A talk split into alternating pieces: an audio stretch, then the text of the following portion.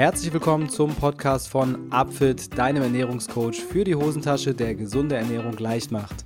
100% individuelle Ernährungspläne für dein persönliches Ziel per Smartphone-App. Tausende haben bereits ihre Erfolgsgeschichte mit Upfit geschrieben, auch Topathleten und Ernährungsberater vertrauen auf unser Know-how. Warum das so ist, schau es dir am besten selbst an unter www.upfit.de. Wenn ihr, liebe Hörer, ein persönliches Ziel habt, das ihr gerne erreichen möchtet, sei es nun Abnehmen, Muskelaufbau oder auch eine gesunde Ernährung, dann versucht es doch mal mit einem Plan von Upfit. Mit dem Code SUPERLECKER bekommt ihr 10% auf euren Ernährungsplan im letzten Schritt des Warenkorbs. Und jetzt geht's los mit dem Podcast.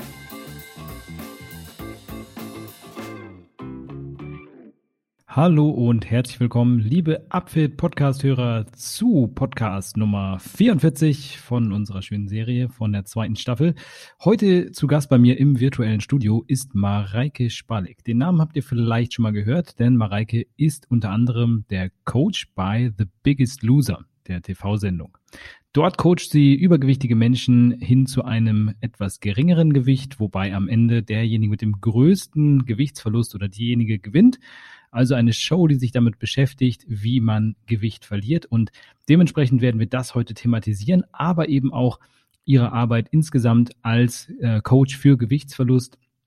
Denn Mareike hat neben der B-Lizenz Fitness auch einen Master als Gesundheitscoach gemacht, ist Metabolic Typing, Functional Training und CrossFit Coach und hat dementsprechend eine Menge Erfahrung dabei, was es äh, bedarf, um Gewicht zu reduzieren.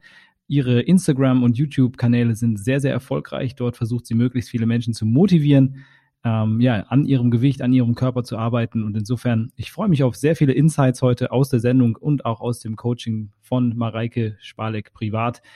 Und damit heiße ich Sie herzlich willkommen hier in unserem Podcast. So, hi Mareike, zum zweiten Mal. Ähm, herzlich willkommen beim Podcast. Wir haben es gerade schon mal versucht, aber erzähl doch den Leuten da draußen nochmal, wo du gerade bist, weil ich finde das wirklich schön. Ja, ich sitze hier gerade in meinem Bulli. Wir machen gerade so eine kleine Ostseetour und reisen von einem Ort zum anderen. Und wir wissen auch nicht, wo wir morgen sind. Also wir machen das ganz spontan. Und ich sitze hier, mein Hund liegt neben mir und schläft tief und fest. Und ja, mache hier heute den Podcast mit dir und freue mich sehr, dass ich dabei sein darf. Sehr, sehr cool. Ja, auch eine gute Sache, ne? Corona-Zeit, ein bisschen unterwegs sein in Deutschland, mal das Land kennenlernen, äh, kann man auf jeden ja. Fall nur empfehlen, würde ich sagen.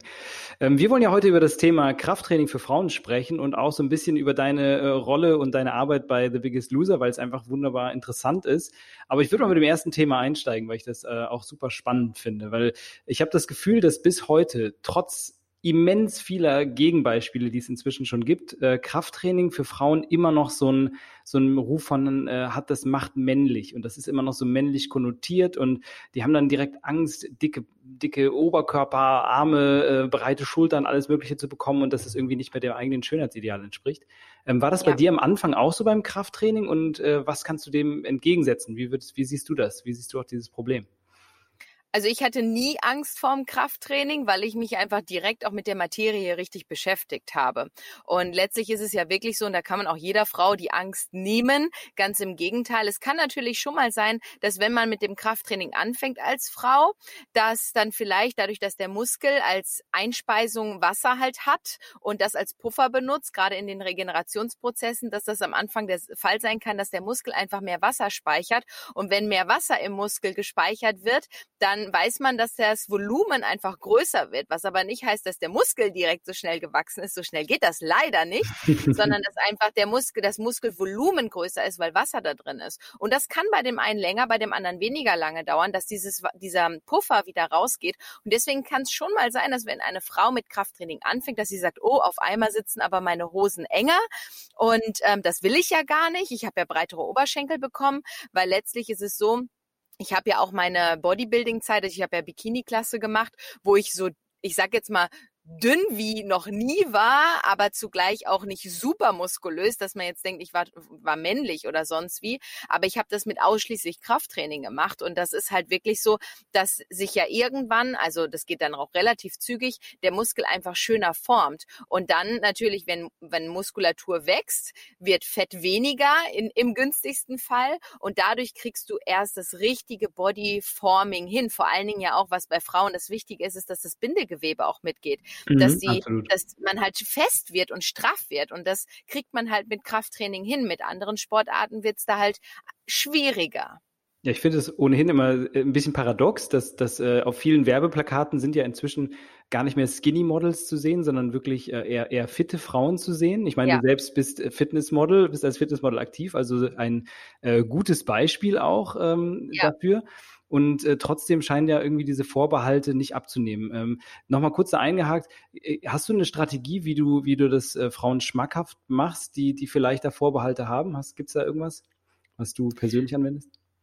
Also, nö, ich würde einfach sagen, Bewusstsein ist das Einzige, was zählt in der Hinsicht. Und das muss man sich halt klar machen. Das ist wie bei allem anderen auch. Also ich lebe ja auch meinen Lifestyle aus Überzeugung, weil ich das Bewusstsein dafür habe. Und wenn ich ein Ziel habe, was ich erreichen will, dann, wenn zum Beispiel Leute früher zu mir gekommen sind und sie sagten, ich will unbedingt abnehmen, aber Krafttraining mache ich nicht, ähm, aber ich will gerne straffe Beine, straffe Arme, straffen Po haben, dann sage ich, gut, dann musst du woanders hingehen, weil ich kann dir das äh, machen. Wir können das gemeinsam hinkriegen. Aber mit der Methode, wie du dir das vorstellst, mit reinem Cardio-Training, werden wir das nicht erreichen. Also bin ich der falsche Coach für dich. Dann kannst du gerne zu jemand anders gehen und hoffen, dass es was bringt. Aber ich denke, dass die Leute einfach oder gerade auch Frauen verstehen dürfen und lernen dürfen. Das heißt ja auch nicht, dass man dabei weiß, wie super schwere Gewichte am Anfang reißen muss, ja. Und ja. darum geht's ja gar nicht, sondern einfach die richtige Ausführung, die richtige Technik. Und dann sind es ja am Anfang auch erst sogar relativ kleine Gewichte, mit denen man zu tun hat. Oder auch das eigene Körpergewicht ist ja auch schon ein Gewicht und dann steigert man sich da rein. Das heißt nicht, dass man da irgendwie super viel Eisen stemmen muss, sondern einfach äh, ein gutes Krafttraining macht und dann einfach viele, viele mehr Vorteile hat. Also ich sage immer, ich habe gar keine Zeit für Cardiotraining, weil für mich bringen einfach im Krafttraining, das bringt mir so viel mehr Vorteile in kurzer Zeit, das ähm, kann ich viel besser umsetzen, weil ich habe nicht die Zeit, mir jeden Tag einzurichten, irgendwie stundenlang durch den Wald zu laufen oder so. Also deswegen, ähm, wer das hat, das haben ja die wenigsten und die wollen ja auch die wenigsten aufbringen. Deswegen so minimal Input, maximaler Output, da ist halt Krafttraining einfach King. Okay, also Effizienz auf jeden Fall schon mal ein Pluspunkt für Krafttraining und du hast schon das Bindegewebe angesprochen. Was ja. für weitere Vorteile hat es noch, also vielleicht auch im Speziellen für Frauen Krafttraining zu machen? Hast du, fallen dir noch ein paar Sachen ein, die du so Definitiv. Also ich finde, was ganz wichtig ist, auch was viele unterschätzen, ist die Haltung. Ich finde, eine Frau, die kann noch so eine schöne Figur haben, aber wenn die Haltung miserabel ist, dann ist es einfach direkt so ein, äh, ja, das ist so was Offensichtliches, wo ich denke so, oh, schade, ja, warum hat sie mhm. nicht ihre Haltung mal optimiert? Und ich finde, gerade wenn man gutes Krafttraining macht, hat man eine viel bessere Haltung. Man ist nicht nur von der Haltung besser, man hat auch eine viel bessere Beweglichkeit, eine Belastbarkeit vor allen Dingen im Alltag. Ich meine, also ich muss nicht nicht meinen Mann anrufen, um äh, Bescheid zu geben, hey, hilf mir mal, meinen Einkauf hochzutragen oder sowas. Und ich finde, das ist halt auch etwas, diese Belastbarkeit im Alltag. Dann finde ich auch, das Immunsystem hat eine ganz, ganz große Rolle. Man ist viel immunstärker und ja, auch hormonell, sei es die Glückshormone nach dem Sport und so weiter. Also es sind so viele Punkte, die Krafttraining einfach mit sich bringen und ja, das ist einfach das, was ich auch liebe und vor allen Dingen halt diese Festigkeit. Ne? Mhm. Also optisch auf jeden Fall ein Pluspunkt und dann haben wir noch Stimmung, wir haben Leistungsfähigkeit, wir haben Vielleicht auch Selbstzufriedenheit, die steigt. Das haben, äh, gab es ja auch schon ein paar Studien zu, die das erwiesen haben. Also ja. eigentlich nur Vorteile. Das heißt, dieses, dieses äh, Vorurteil, das würden wir gerne mal irgendwie kippen. Ne? Ähm, ja. Wobei ich auch noch so, so ein bisschen den Eindruck habe, dass, dass ganz häufig ähm, schlank sein, so, äh, also nicht nur bei Frauen, sondern es ist bei Männern sicherlich genau das Gleiche, wird häufig mit Sportlichkeit und sogar Athletik teilweise gleichgesetzt. Das heißt, die Leute sehen einen schlanken Menschen und sagen, oh, boah, der ist aber sportlich oder sonst was. Mhm. Und ähm, deshalb kommt es, glaube ich, häufig zu dieser Idee, dass schlanke Menschen eher keinen Sport zu treiben brauchen. Ähm, würdest du sagen, dass es allgemein sinnvoll ist, Sport zu treiben und, und Krafttraining zu machen? Ich, ich, weiß, das ist so ein bisschen, äh, ich, die Antwort, die Antwort kenne ich schon. Aber ich stelle sie dir trotzdem, ähm, ne, um die schlanken Menschen, die uns zuhören, auch mal so ein bisschen kurz mit ins Boot zu holen. Ja, also ich finde da äh, natürlich den Aspekt, jeder sollte Sport machen, weil es einfach auch die Gesundheit fördert äh, ne? und die ganzen Punkte, die wir vorhin schon gesagt haben, definitiv. Nur ich finde, man sollte sich nicht vergleichen, weil gerade die, die jetzt ähm, super super schlank sind, die ruhen sich so ein bisschen darauf aus, ja, ja, ich muss ja keinen Sport machen, ich kann ja auch essen, was ich will. Aber irgendwann kommt der Punkt, ähm, wo sie dann doch merken, sie können vielleicht doch nicht mehr essen, was sie wollen, oder sie sind dann doch nicht mehr zu zufrieden oder haben Zipperlein, den tut hier was weh, tut, den tut da was weh. Und ähm, das kommt dann vielleicht sogar. Und vor allen Dingen auch bei gerade Übergewichtigen oder bei etwas fülligeren oder nicht so, ich sag jetzt mal Windhund-genetikmäßigen Menschen, die denken dann immer so, oh, die macht bestimmt super viel Sport und die sieht so aus und ich werde das nie erreichen. Und da denke ich halt einfach dieses Vergleichen, das ist so gefährlich. Man sollte sich definitiv gar nicht mit den Menschen vergleichen, weil es gibt Menschen, die sehen super sportlich aus, die haben vielleicht sogar auch ein Sixpack, aber machen nichts dafür, mhm. ja. Gibt tatsächlich auch. Ähm, die sind dann zwar nicht rundum in Form, aber die wissen einfach, wie sie diese, diese, dieses Zonen betonen können, um zu zeigen. Und dann sieht es halt total athletisch aus, aber sie machen vielleicht gar nicht viel dafür oder haben einfach sehr viel Bewegung im Alltag, aber sie machen nicht extra Sport.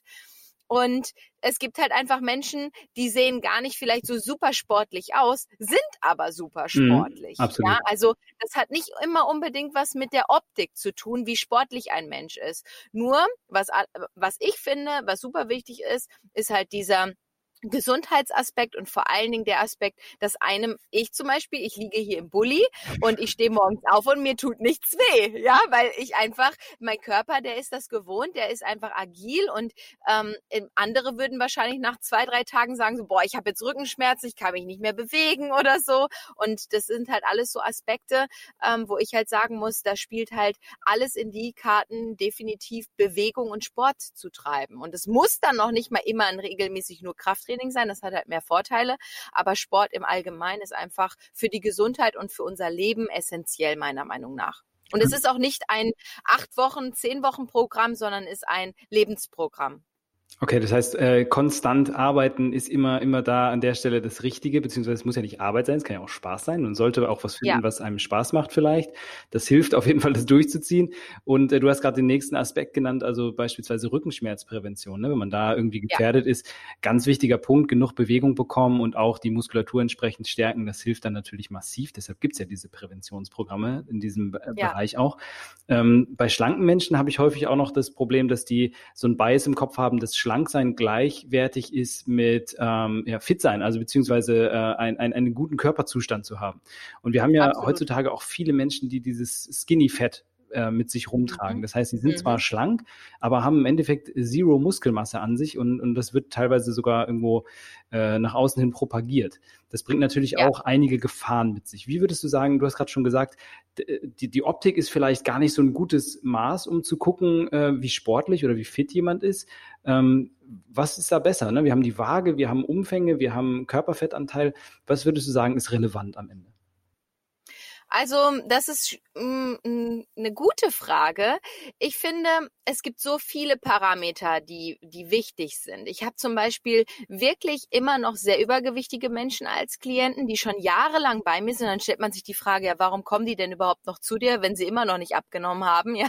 Aber es gibt Menschen, die, da fällt es einfach ultra schwer abzunehmen. Aber da muss ich sagen, die sind super beweglich, die haben eine Mobilität, die können manch schlanke Menschen nicht aufweisen, die haben keine Zipperlein, die sind fit, die können Treppen rauf und runter rennen, ohne aus dem, äh, ohne ein Sauerstoffzelt oben haben zu müssen und so. Also ich finde, die Beweglichkeit spielt eine ganz wesentliche Rolle und da mhm. heißt es jetzt nicht, ähm, irgendwie, ja, einen Spagat zu können oder sonst was, aber so alleine Hands to Toes, also mal mit gestreckten Beinen runter an die Fußspitzen zu kommen, das finde ich ist schon so etwas, was im Grunde jeder hinkriegen sollte, ja, mhm. um da einfach mal so ein Parameter zu nennen. Und dann ist natürlich auch der Puls ein wesentlicher Faktor, also die Pumpe. Wenn du halt einfach die Treppen hochgehst und dann oben ein Sauerstoff, Sauerstoffzelt brauchst, dann solltest du etwas verändern ähm, an deiner Fitness. Das ist halt auch etwas, was die Fitness auszeichnet, aber auch die Regeneration. Also ich finde, ähm, wenn man halt regelmäßig Sport macht, ist die Regeneration auch eine andere. So, also wenn man jetzt zum Beispiel irgendwie einen Belast einen Tag hat, wo man eine größere Belastung hatte und sich danach halt drei Tage nicht bewegen kann, dann sollte man auch überlegen, ob man nicht vielleicht was verändern sollte. Also das sind mehrere Parameter, wo ich sage, hey, da macht sich Fitness bemerkbar. Und diese Skinny-Fat-Geschichten, ja, die gehen zum Teil ein paar Jahre lang gut, sage ich mal, weil sie sich halt darauf auch ausruhen, auf ihr Schlanksein.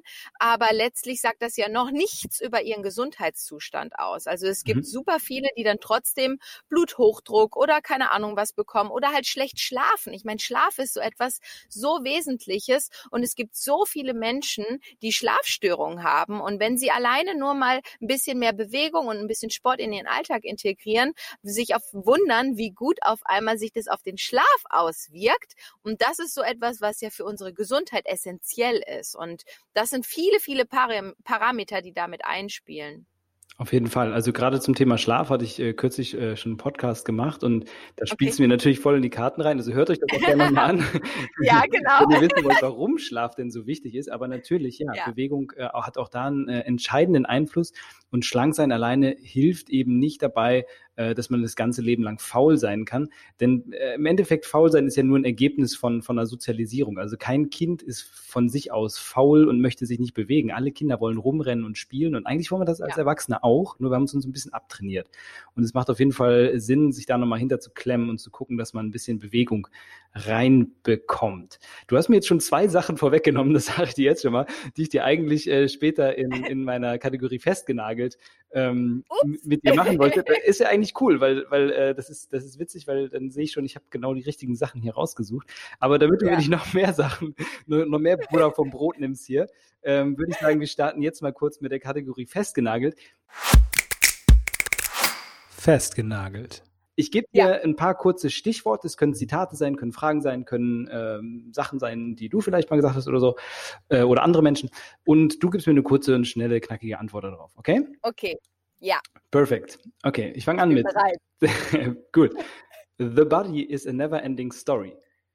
Das ist ein Zitat von mir. Stimmt.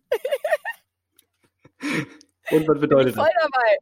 Bist du voll ja. dabei? Cool. Ja. Das ist dein Lebensmotto, ne? Wenn ich das alles. Ja, es ist halt so etwas, genau, das ist das, was ich vorhin meinte. Es ist kein 18 oder 12 Wochen Programm, sondern es ist etwas, woran du stetig arbeiten musst. Und wir uns ja auch, wenn man, ich will es jetzt nicht zu lang halten, weil es ja eine kurze Antwort, aber der Körper erneuert sich ja immer wieder neu, was wir ja gar nicht mitbekommen. Und deswegen ist es auch so wichtig, immer wieder da dran zu bleiben. Und dann können wir auch, egal wie alt wir sind, immer noch ein besserer Mensch werden, also von der Gesundheit. Also es ist nie zu spät zu starten und man sollte damit halt im Grunde nie aufhören. Das ist es, ja. Cool, sehr schön. Das fand ich immer ein gutes äh, Fazit. Ähm, äh, ganz andere Sache. Hauptsache Kaloriendefizit, alles andere ist egal. Nein. ich, ähm, also letztlich antworte ich auch gerne so, hey, natürlich muss ein Kaloriendefizit da sein, wenn du abnehmen möchtest, aber es gibt durchaus, ähm, also da gibt, das ist auch nicht so einfach und so pauschalisierbar, weil viele haben halt ein dauerhaftes, viel zu geringes, äh, viel zu hohes Kaloriendefizit, dass sie halt mhm. viel zu wenige Kalorien zu sich nehmen und dann funktioniert es auf Dauer natürlich auch nicht. Also deswegen ist es, ähm, ich finde immer, es ist so ein Gesamtspiel aus allem. Regeneration, Schlaf, hört euch den Podcast an, äh, Schlaf, ähm, Training und natürlich die Ernährung. Und die sollte schon, wenn man abnehmen möchte, im äh, Defizit sein. Aber da gilt natürlich auch, manche Menschen äh, brauchen einfach mehr Eiweiße, manche brauchen mehr Fett, manche funktionieren besser, wenn sie mehr Kohlenhydrate, weniger Fett essen. Also da gibt's einfach so viele Ansätze. Und das ist für mein Empfinden immer auch so ein bisschen Learning by Doing, was bei einem selbst am besten funktioniert. Sauber. Da, da hast du direkt Werbung für einen Podcast gemacht, der in ein paar Wochen kommt zum Thema intuitive Ernährung. Und du hast, schon, auch schon du, hast eine weitere, du hast eine weitere, äh, weitere Frage vorweggenommen. Ich wollte nämlich gerade die, die äh, Frage stellen, äh, Low Carb oder Low Fat zum Abnehmen. Du hast das kommt drauf an. Lassen wir ja. bestehen, oder? Es, funktioniert, bei be äh, es funktioniert beides, mhm. sagen wir es so. Super, ja, genau. Ähm, Training, Erholung, Ernährung. Wie viel Prozent macht was von einem Erfolg aus? Wenn man mal überlegt, wie, wie häufig wir in der Woche essen und schlafen und wie häufig wir in der Woche trainieren, dann sollte man wissen, wie viel Gewichtung auf was geht. Und so würde ich das auch ganz klar äh, dastehen lassen. Ich finde, alles ist wichtig, aber natürlich essen wir viel häufiger, als dass wir ins Training gehen. Selbst wenn jemand jeden Tag ins Training geht, was ich auch nicht äh, für besonders toll heiße, aber selbst dann essen wir immer noch viel häufiger, als wir trainieren. Und deswegen ist halt die Ernährung schon wichtiger als ähm, der Sport, wenn man so sieht sieht, weil es einfach häufiger vorkommt und die Regeneration, der Schlaf ganz genauso. Okay, cool. Sehr schön. Knackige Antwort. Keine Zeit für Cardio. Habe ich auch nicht. ich habe aber einen Hund, der, der, liebt es, wenn ich mit ihm laufen gehe. Und das ist für mich eher so das Positive mit dem praktischen Verbinden. Ich gehe deswegen schon laufen, aber ich mache zum Beispiel kein stundenlanges Cardio, sondern ich mache dann Intervallläufe, weil sie für mich mehr bringen. Wieder minimaler Input, maximaler Output. Ja, biggest bang for the buck. Sehr schön. Okay, ja. ähm, Training morgens oder abends? Ich morgens, aber ist typabhängig. Gut. Letzte Frage. Klassisches Krafttraining oder CrossFit? Also ich liebe, ich habe beide Ausbildungen ja gemacht. Also ich bin auch CrossFit-Trainer. Ich, ich für mein Empfinden und für mein Ziel und für meine Statur mag ich das klassische Krafttraining eher, weil ähm, das CrossFit für mich dann schon zu leistungsambitioniert ist, auch für meinen Alltag, für meinen Lifestyle. Aber ich finde es cool, wenn man das macht, weil es einfach ein Allround-Fitness ist aber dennoch für die meisten nicht umsetzbar, weil dann auch die Technik häufig leidet und die wenigsten da richtig sauber noch trainieren. Also ich finde, CrossFit an sich hat gute Ansätze, aber mit dem funktionellen und klassischen Krafttraining kann man weniger falsch machen. Cool, sehr schön. Okay, das äh, auch das supporte ich total. CrossFit geile Sportart, macht richtig Laune, wenn man das mal macht. Ähm, man sollte aber da auf jeden Fall eine Basis für haben. So. ja, ja, absolut. Das macht definitiv Sinn. Okay, cool. Dann habe ich das jetzt schon mal abgehakt, weil sonst haben wir noch alles, alles weggenommen. Festgenagelt. Jetzt würde ich gerne mal kurz zu The Biggest Loser rüber driften, weil wir waren vorhin äh, bei der Waage und wie, wo man macht man äh, fest, ob man jetzt fit oder nicht ist oder wie auch immer. Und bei The Biggest Loser spielt die Waage jetzt eine richtig große Rolle. Zumindest glaubt ja. man das, wenn man die Show sieht. Wie ist das so ja. hinter den Kulissen? Gibt's da, wie, läuft es da anders ab oder ist da auch so die ganze Zeit dieses vage, vage, vage Ding? Oder? Ja, na, natürlich. Also die, die Sendung und das Konzept, die, das ganze Projekt dreht sich ja um die Waage. Und das ist auch mitunter der Grund, warum ich nicht mehr mit dabei bin. Ähm, es ist halt so, dass da die Waage entscheidet, und das tut sie wirklich, ob jemand weiterhin mit dabei ist oder nicht, oder letztlich auch die Show gewinnt. Und das ist vor der Kamera, hinter der Kamera, alles dreht sich wirklich von morgens bis abends gefühlt nur um diese Waage. Ja. Okay, das ist natürlich, äh, kann natürlich ein Problem sein. Äh, wo, worin äh, siehst du das Problem, wenn man diese Fokussierung hat? Also es, mh, hm, die Waage, ich sage ja auch immer, ist so ein Psychoterror, den man sich da selber gibt. Vor allen Dingen, wenn die Leute sich jeden Tag auf die Waage stellen. Manche tun es ja auch mehrfach am Tag, vorm Essen, nach dem Essen und keine Ahnung was. Also es ist ein absoluter Psychoterror. Ähm, ich finde aber, bei manchen Menschen ist es schon hilfreich, mit der Waage zu arbeiten, gerade bei sehr übergewichtigen Menschen, weil es auch eine Motivation sein kann, ja. Nur wenn man das nur darauf auslegt und gerade bei The Biggest Loser, wenn sogar nur, ich sage jetzt nur in Anführungszeichen, eine Waage, wenn man eine Gewichtsabnahme von ein Kilo in der Woche oder weniger oder etwas mehr hat, wenn man dadurch dann ausscheidet aus der Sendung und das als schlecht mhm. dargestellt wird, das ist halt gefährlich meiner Meinung nach, ja. Mhm. Weil ein Kilo in der Woche ist sensationell. Überragend. Wenn man halt im Alltag das so schafft, ist es toll, ja nur halt in der Sendung, wo andere das halt mehr machen und da sind halt, ich nenne es ja so ein bisschen, ich habe auch einen Podcast darüber gemacht, es sind im Grunde wie Laborbedingungen bei, bei The Biggest Loser, die man halt so im Alltag nicht vergleichen kann. Und dann ist es durchaus gefährlich, wenn man das dann als schlecht dargestellt wird, weil das ist ja tatsächlich schlecht, wenn du dann vielleicht sogar auch die Show deswegen verlassen musst. Mhm. Und dann haben die halt ein ganz anderes Vorstellungsgefühl vom Abnehmen. Was ist wirklich möglich im Alltag und was ist nicht möglich? Und das ist halt, das ist definitiv gefährlich, ja. Ja, okay, das ist äh, absolut verständlich. Auch gerade, weil es eben so unter Laborbedingungen stattfindet und dann gleichzeitig noch so Big Brother-mäßig die ganze Zeit mit Kamera drauf gehalten. Das heißt, man ja. ist da ja in einem völlig äh, anderen Raum als normalerweise. Dementsprechend ja. würde mich auch total interessieren, was für Menschen da eigentlich dran teilnehmen. Also was für, was für Schicksale stehen dahinter. Man, man muss sich ja vorstellen, dass man sich dort wirklich einer Öffentlichkeit aussetzt, die in der Regel ziemlich fies ist gegenüber allem, was, äh, was äh, in Richtung Adipositas geht. Ja, ich sag mal so, also es wird ja häufig gesagt, die Leute werden da so bloßgestellt oder vorgeführt, aber man glaubt nicht, wie viele tausende Menschen sich für diese Sendung jedes Jahr bewerben, ja? Und jeder, der sich dort bewirbt, weiß ja, was auf ihn zukommt. Absolut, ja. Also, dass er sich halt halbnackt auf die Waage stellen muss und dass er dabei gefilmt wird und dass Millionen Menschen zuschauen.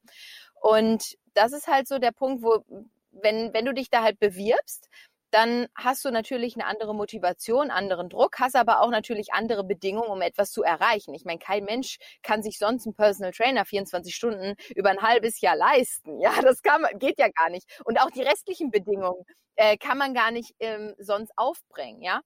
Und das ist halt so, ich sag halt nie, dass es eine Vorführung ist oder sowas, weil es ist halt im Grunde genau dieses Projekt. Und genau deswegen funktioniert's ja auch so mhm. extrem. Ja, also funktionieren tut's ja auf jeden Fall. Man sieht ja am Ende ganz krasse Ergebnisse von, von dieser Show.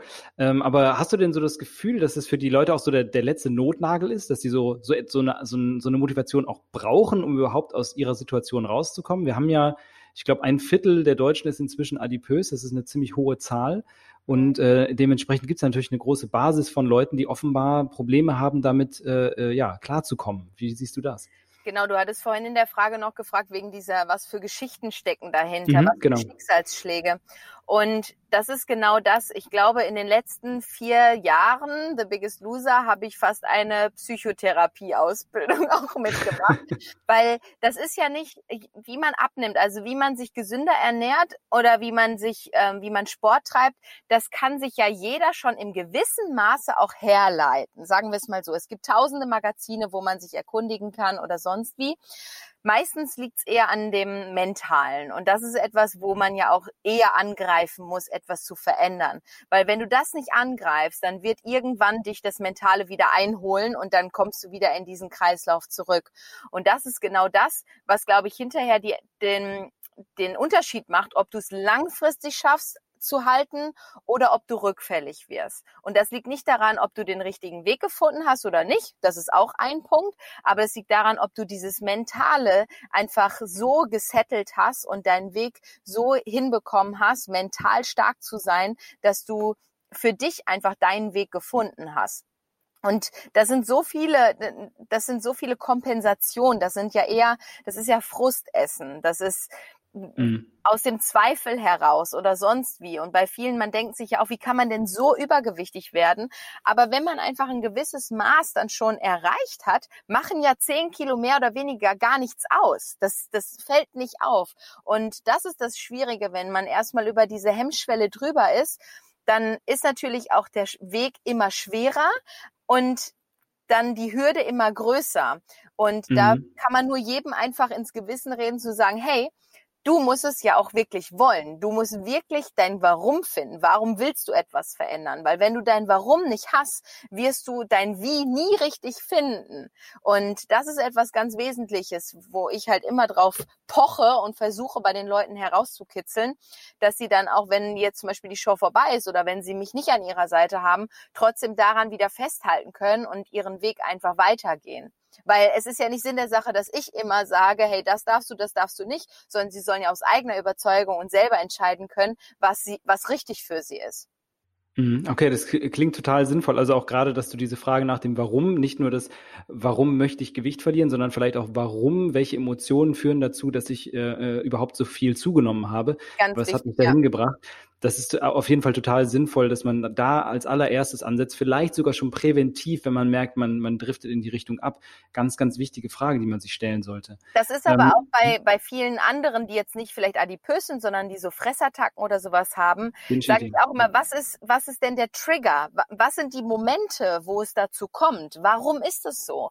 Und erst wenn du das angehst, kannst du diese, diese Momente irgendwie anders umgehen oder andere Ausweichmöglichkeiten finden. Also das das ist ja nicht nur bei super adipösen Menschen, sondern auch bei schlanken oder bei, es gibt viele Situationen, wo das viel wichtiger ist, einfach den mentalen Knackpunkt zu finden, als direkt eine Lösung. Weißt du, wie ich meine? Ja. Ja, absolut. Also ja. eine Art Bewältigungsplanung erstmal ja. erstmal ja. voranzustellen. Definitiv. Also würde ich bin ich auch total bei dir. Auch das habe ich schon mal äh, äh quasi thematisiert im Podcast. Insofern mhm. also 100 äh, Prozent Zustimmung von meiner Seite aus.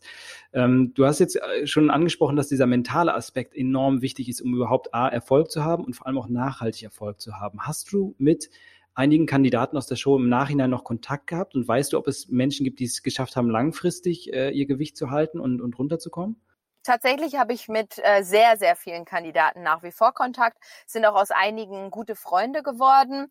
Und es gibt viele, kann ich schon behaupten, die immer noch sehr, sehr gut dabei sind. Manche besser als je zuvor, die richtig cool. schlank geworden sind. Ähm, einige davon haben sich auch eine Hautstraffungs-OP unterziehen müssen, weil das kommt ja immer darauf an, mit welcher Vorkonstituierung, also mit welchem Körper kommst du zu der Show. Wenn du mhm. sowieso mhm. schon, ich sag jetzt mal, mit vielen Rundungen oder vielen Hautlappen, die gefüllt sind, zu der Show kommst und dann stark abnimmst, dann kommst du meistens so eine Haut-OP nicht, ähm, eine Hautstraffung nicht äh, drumrum. Ich habe aber auch schon Klienten gehabt oder auch in der Show, zum Beispiel in meiner ersten Sendung, auch Ali, der damals gewonnen hat, der war einfach sehr rund und prall. Der hatte nicht diese Hautrundungen, äh, sage ich jetzt mal, diese Ringe und dadurch mhm. hat er fast komplett die Haut mit zurückbekommen und der hätte sowas nicht oder hat sowas nicht gebraucht und ähm, dahingehend gibt es einige, die das immer noch sehr gut halten oder sogar auch noch ausgebaut haben, aber natürlich gibt es auch welche, die in, entsprechend rückfällig geworden sind und da liegt es halt auch eher an der mentalen Geschichte. Ja, leider. Okay. Das heißt, auch da kann man sagen, langfristig ist das eben der, der allerwichtigste Faktor, dass man die Fragen äh, der, der Sinnhaftigkeit auch für sich beantworten ja. kann, um auch langfristig dran zu bleiben. Ja. Ähm, bei diesen, äh, um das mal kurz zu differenzieren, kann man, kann man sagen, dass äh, der, der Ali, hast du gerade gesagt, der die erste mhm. Show gewonnen hat, wahrscheinlich mehr Viszeralfett hatte und, und, und weniger Subkutanfett? Also, oder, oder äh, kann man das so nicht, nicht pauschal sagen? Ich würde das nicht so pauschalisieren. Nee, es liegt halt eher daran, wie der, wie das Bindegewebe der Menschen mhm. ist. Und es gibt halt einfach Leute, die nehmen halt äh, einfach nur rund zu, also dass, das, dass es auf Spannung ist. Und es gibt Leute, wenn das Bindegewebe das nicht hält, dass es halt direkt zu so Rollen kommt. Ja. Und ja. wenn du einmal so Schürzen hattest, dann kriegst du die kaum noch richtig weg, leider, ja. Okay in dem Fall dann, dann am sinnvollsten, wenn man das weghaben möchte, da operativ dran zu gehen. Leider ja. Ähm, wenn es genau. so stark ist, ne? Genau. Ja. Spiel, spielt da die, die äh, Grundkraft eine Rolle? Hat, hat, sich heraus, hat sich da irgendwas rausgestellt? Das interessiert mich jetzt einfach persönlich, äh, ob, die, ob der Ali beispielsweise schon sportlicher war. Auch er war sportlicher, ja, definitiv. Er war früher auch Footballer und er hat da auch noch ein Aha. bisschen oh, Football oh, gemacht. Also der war schon, ähm, der war richtig gut dabei. Halt für einen 200 Kilo Mann gut dabei, sagen wir es so. Ne? Ja, Aber der war vorher richtig sportlich. Ähm, bei ihm war das tatsächlich so. Aber ich hatte zum Beispiel auch Mario, der meine letzte Staffel gewonnen hat. Der war früher auch Ruderer. Also der war auch sportlich mal. Aber bei ihm hängt es halt ziemlich, weil der halt sehr rund wurde. Ich glaube, da spielt vielleicht auch Alter noch eine Rolle. Also wie lange ist das her und wie alt bist du schon? Wie lange läufst du schon mit diesem Fett rum? Und dann hatte ich aber auch schon super junge Leute, die auch eine richtig große Hautschürze hängen hatten. Also das ist. Mhm. Ähm, Man kann es nicht pauschalisieren. Ja, ich glaube, das geht nicht pauschal. Nee. Mhm. Ja, aber es ist äh, offenbar schon sinnvoll, wenn man, wenn man äh, eine gewisse Leistungsfähigkeit hatte, bevor man fett geworden ist, oder Klar. wenn man dick ist, dass man Sport treibt. Also schon ja. egal wie positiv, aber ja. kein, kein ja. äh, Sure-Shot, um das äh, loszuwerden. Ja. Ähm, ich würde jetzt mal kurz äh, zu meinem Thesentest übergehen. Tills Thesentest. Ähm, wobei der Thesentest äh, dieses Mal eigentlich keine These an sich ist, sondern ich würde äh, mit dir kurz drüber reden, was, äh, was die Fat Acceptance Bewegung angeht. Und mhm. zwar ist es so, ähm, also Thesentest heißt, wir, wir, wir schauen uns ein, eine Ernährungsweisheit oder Mythos in der Regel an, äh, in diesem Fall eben diese Bewegung. Und äh, ich habe so ein paar Aussagen ähm, gelesen von Mitgliedern der Fat Acceptance Bewegung und ich würde einfach gerne mit dir, dir diskutieren. Und zwar eine, eine dieser Aussagen war, dass Body Positivity, was ja eine ähnliche Bewegung ist, da geht es um die positive Wahrnehmung des eigenen Körpers und Zufriedenheit, ja. dass das nicht ausreichend ist in unserer Gesellschaft, sondern dass man eine äh, Fat Acceptance Bewegung braucht, mhm. weil ähm, die übergewichtige und in dem Fall, die nennen sich ja selbst so, fette Menschen ähm, eine eigene, eigene Gruppe brauchen, in der sie, in der sie gestärkt werden und äh, vor ja, der Gesellschaft sozusagen äh, geschützt werden und dort anders wahrgenommen werden. Siehst du das auch so oder Nein. wie ist so deine? Nein, klares, klares Nein. Also ich muss dazu sagen, ich habe früher mal auf ähm, eine TV-Reportage gemacht, wo ich 24 Stunden aneinander gekettet von einem Plus-Size-Model, also einem Model, was wirklich davon überzeugt ist, auch Geld für ihre Kurven bekommt. Und das war nicht nur, also mittlerweile gibt's ja Plus-Size ab Größe 44, aber die hatte wirklich, ich glaube, 160 Kilo. Ähm, oh. Und ich musste 24 Stunden mit ihr verbringen und sie musste 24 Stunden mit mir verbringen. Und wir waren beides als Protagonisten gesucht, so von wegen, hey, du verdienst Geld mit deinem Körper und du fühlst dich wohl in deinem Körper, so wie es ist, ja. Mhm. Und mit der Voraussetzung bin ich zu dieser Frau hingegangen, äh, Plus-Size-Model, sehr erfolgreich, by the way, mit dem, was sie tut.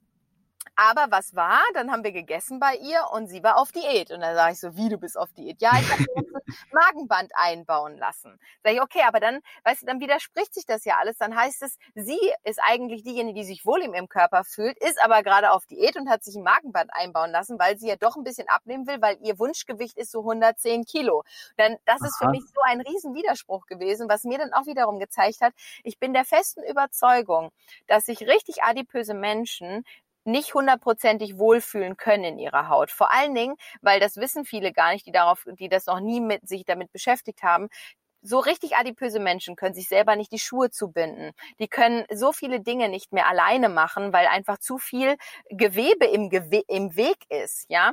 Und da fehlt einfach Lebensqualität. Nur der Punkt ist der, dass es halt Menschen gibt, die wissen gar nicht, wie sich fit sein und gesund sein richtig anfühlt. Und das ist traurig. Mhm. Und dann wollen sie sich natürlich mit Gleichgesinnten zusammentun, weil die denken ja, ach, so eine, so ein junges Mädel, die jetzt äh, trainiert ist oder die mich dann trainieren soll, die kann sich doch gar nicht in mich hineinversetzen. Ich fühle mich dann ja auch nicht verstanden und ich brauche mhm. ja jemanden, der der, der sich genauso fühlt wie ich, damit man halt gleichgesinnt ist und man sich so in diesem Trübsal gegenseitig nochmal austauschen kann. Aber damit wirst du ja trotzdem den, diesen, diesen, diesen Weg nicht angehen, sondern du machst dich eigentlich, du machst es dir eigentlich noch gemütlicher in deiner Komfortzone, wo du gerade bist. Und genau. das finde ich, das finde ich eher eher gefährlich. Ich mag diese Body Positivity Geschichte, weil ich auch überhaupt nicht der Fan bin von super skinny, super dürr und keine Ahnung was. Das mag ich auch gar nicht. Ich mag lieber ein bisschen mehr auf den Hüften, dafür fest und sportlich. Mhm.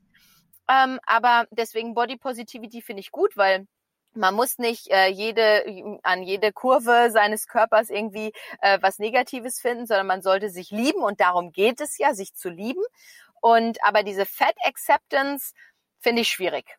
Ja. Ja, geht dann in dem Moment auch einen Schritt zu weit, weil dann die, die äh, Selbstliebe so ein bisschen instrumentalisiert wird, um letztendlich auch äh, Dinge, die eigentlich ganz klar belegbar sind, äh, äh abzuweisen. Ich habe jetzt ich habe am Anfang eine Aussage genommen, der du hättest zustimmen können, einfach um dich so ein bisschen zu locken.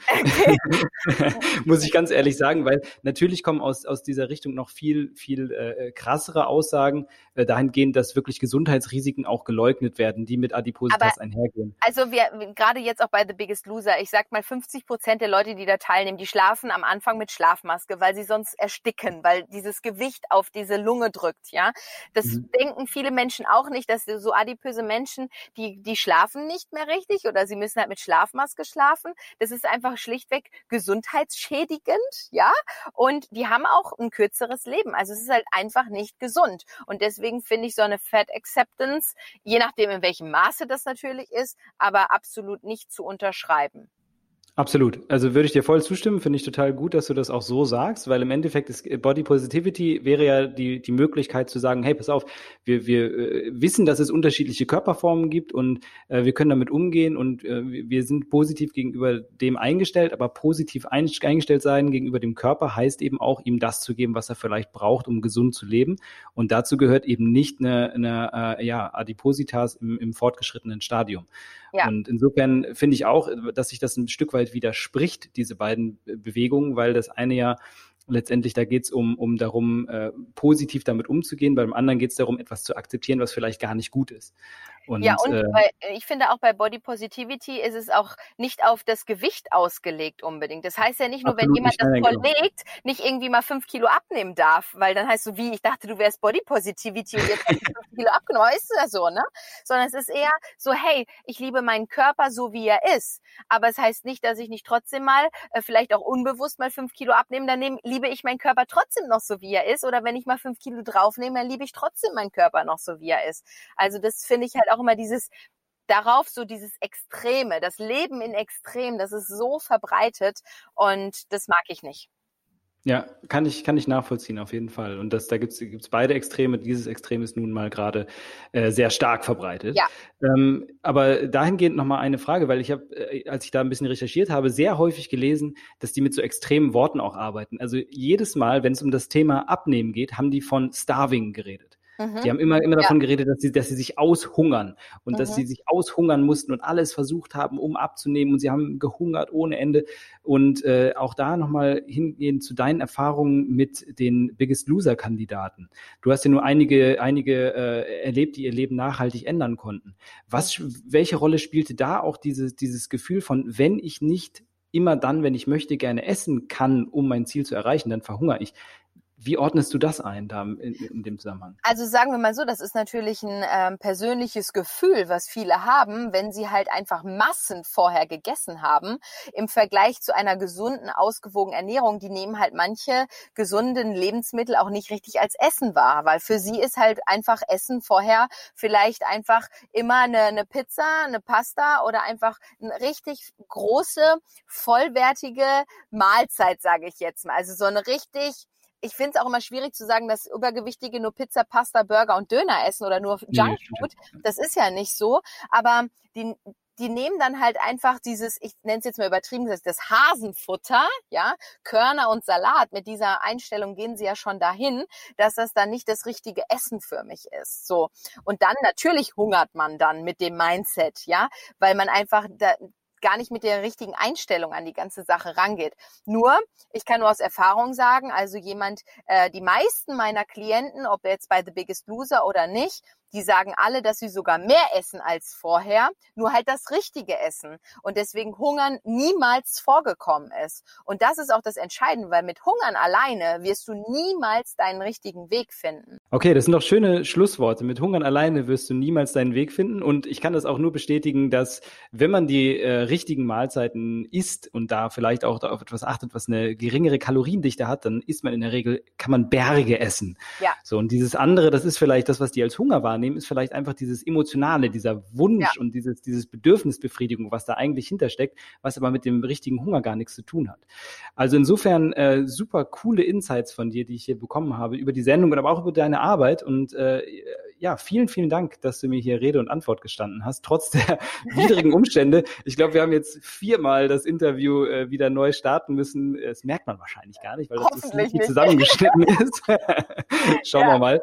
Aber war äh, alles äh, trotzdem super, super cool und äh, vielen Dank für deine Geduld und äh, dass du dabei warst.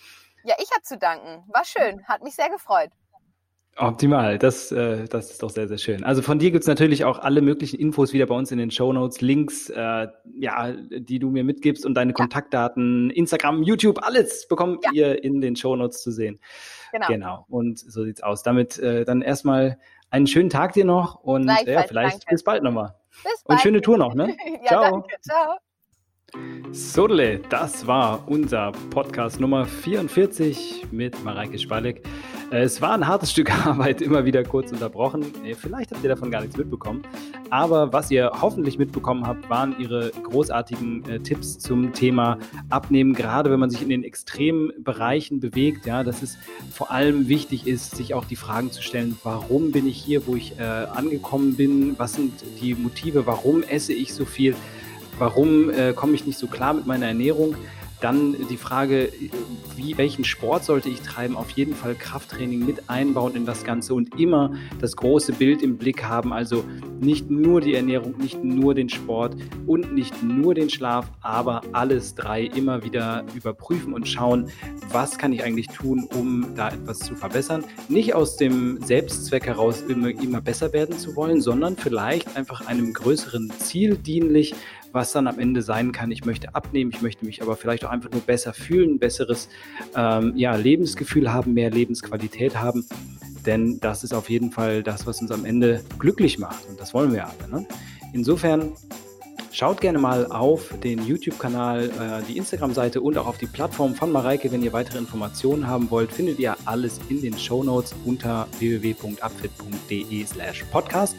Und ihr könnt uns auch unter podcast.upfit.de wie immer Vorschläge, Fragen und sonstiges schicken als Text, als Ton, als alles Mögliche. Ihr könnt unseren äh, ähm, Podcast-Kanal gerne abonnieren und natürlich auch unseren Instagram-Kanal wenn ihr selbst Upfitis seid, also unsere Plattform schon genutzt habt, dann schaut doch mal in unsere Facebook-Gruppe rein. Da könnt ihr euch mit anderen Upfitis austauschen und mal schauen, was die so machen und euch auch vielleicht gegenseitig motivieren, eure Story erzählen. Das ist auch immer eine schöne Kiste, um selbst sich mal klarzumachen, was man eigentlich schon erreicht hat. Und ja, damit würde ich mich bis zum nächsten Mal verabschieden, bis zum Podcast Nummer 45 nächste Woche. Und ich wünsche euch noch einen schönen Tag. Bis dahin, ciao, ciao.